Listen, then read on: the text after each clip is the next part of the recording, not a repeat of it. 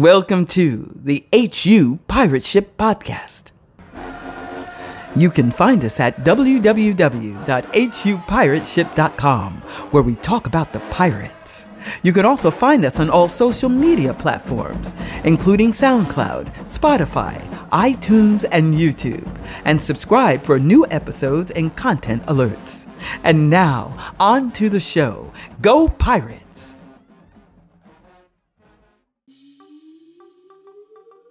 Hey, what's up, folks? The Pirates got a nice win over Richmond this past weekend.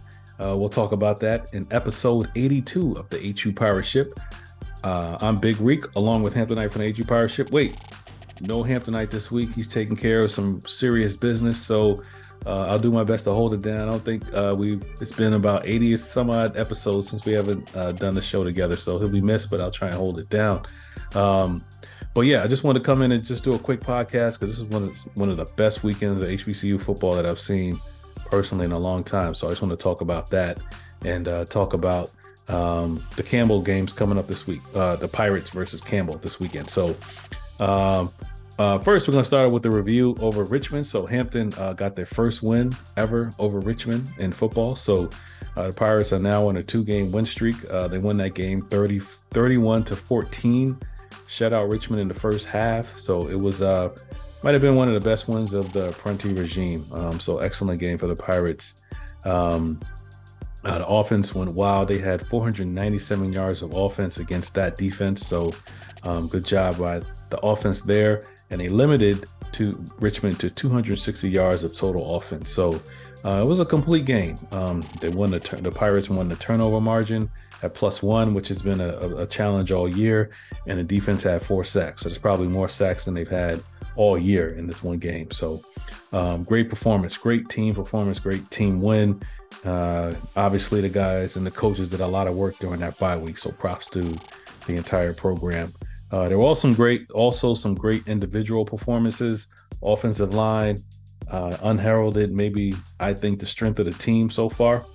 Um, you know, to be able to put up that many yards um, against this Richmond defense, offensive line was doing their thing.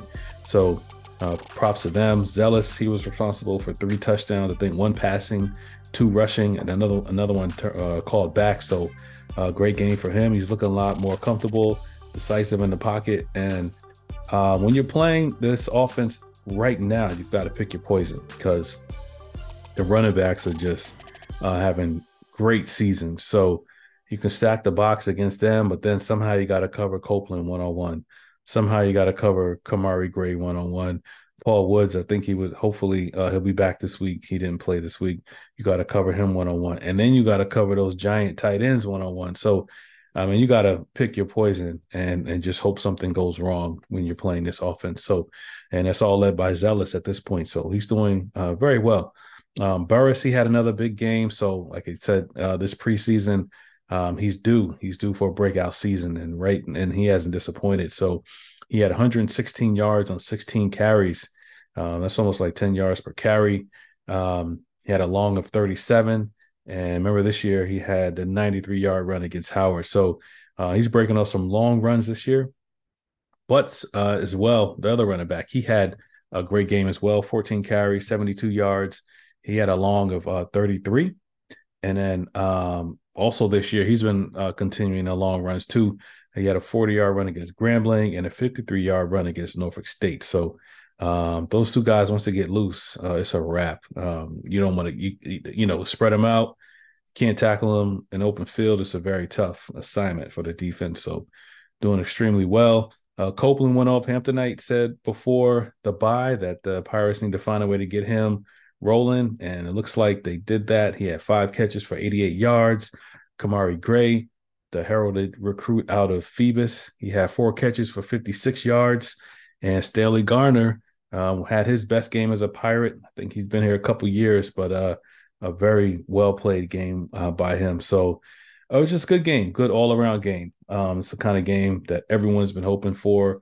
And uh, uh, props to the Pirates and the whole organization for that. So um, hopefully, we can continue that this week against Campbell, and I'll talk about that shortly. Um, CAA review, some interesting games in the CAA. A&T beat Norfolk State 28-26. Close game. Uh, Norfolk State made some mistakes, but um, the uh, freshman quarterback for uh, A and T shocked everyone. It's like another running back out there with like track speed. So he has some great runs.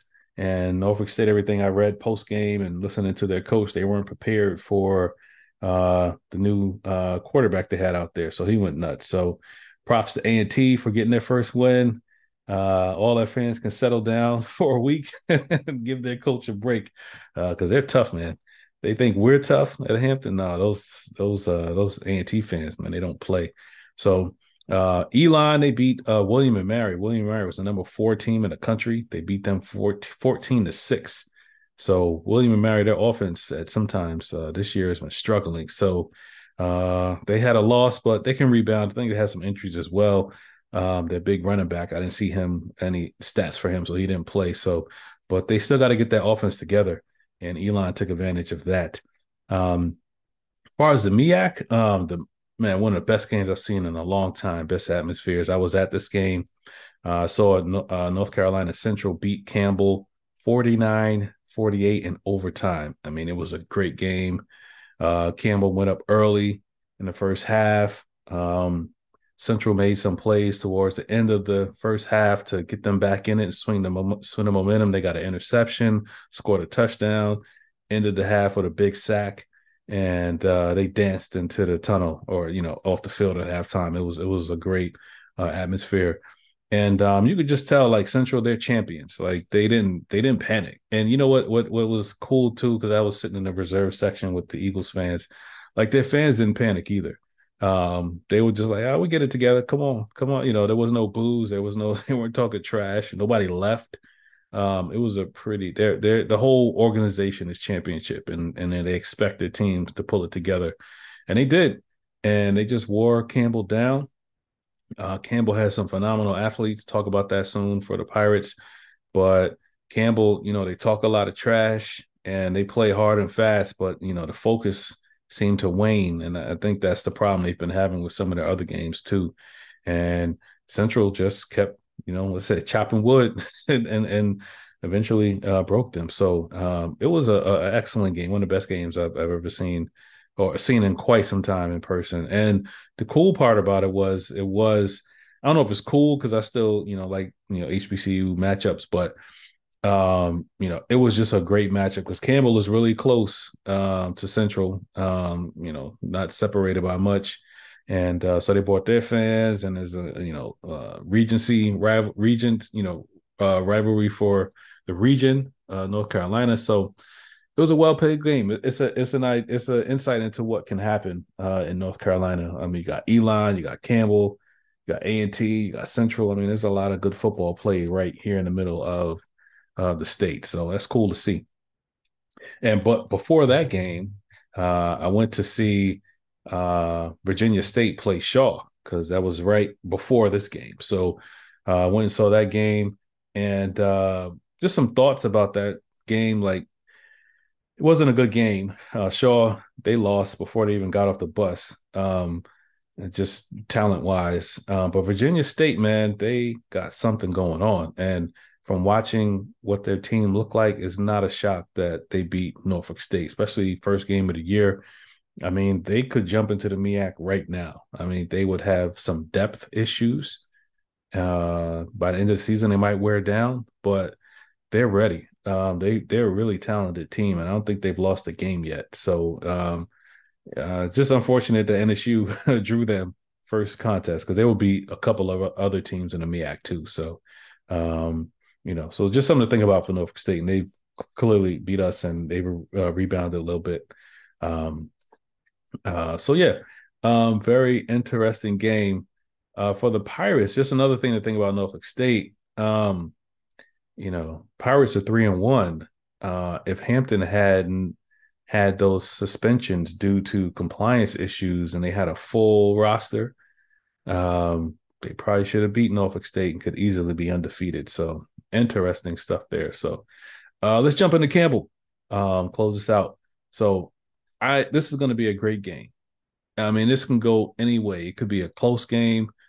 It could be Hampton blowing Campbell out. It could be Campbell blowing Hampton out. Like both teams, you know, I don't really know what we're going to see here, but I do know there's going to be a lot of talent on this field. So if you like football, like I've said in the past about certain games, if you like football, if you're looking for talented players, watch this game.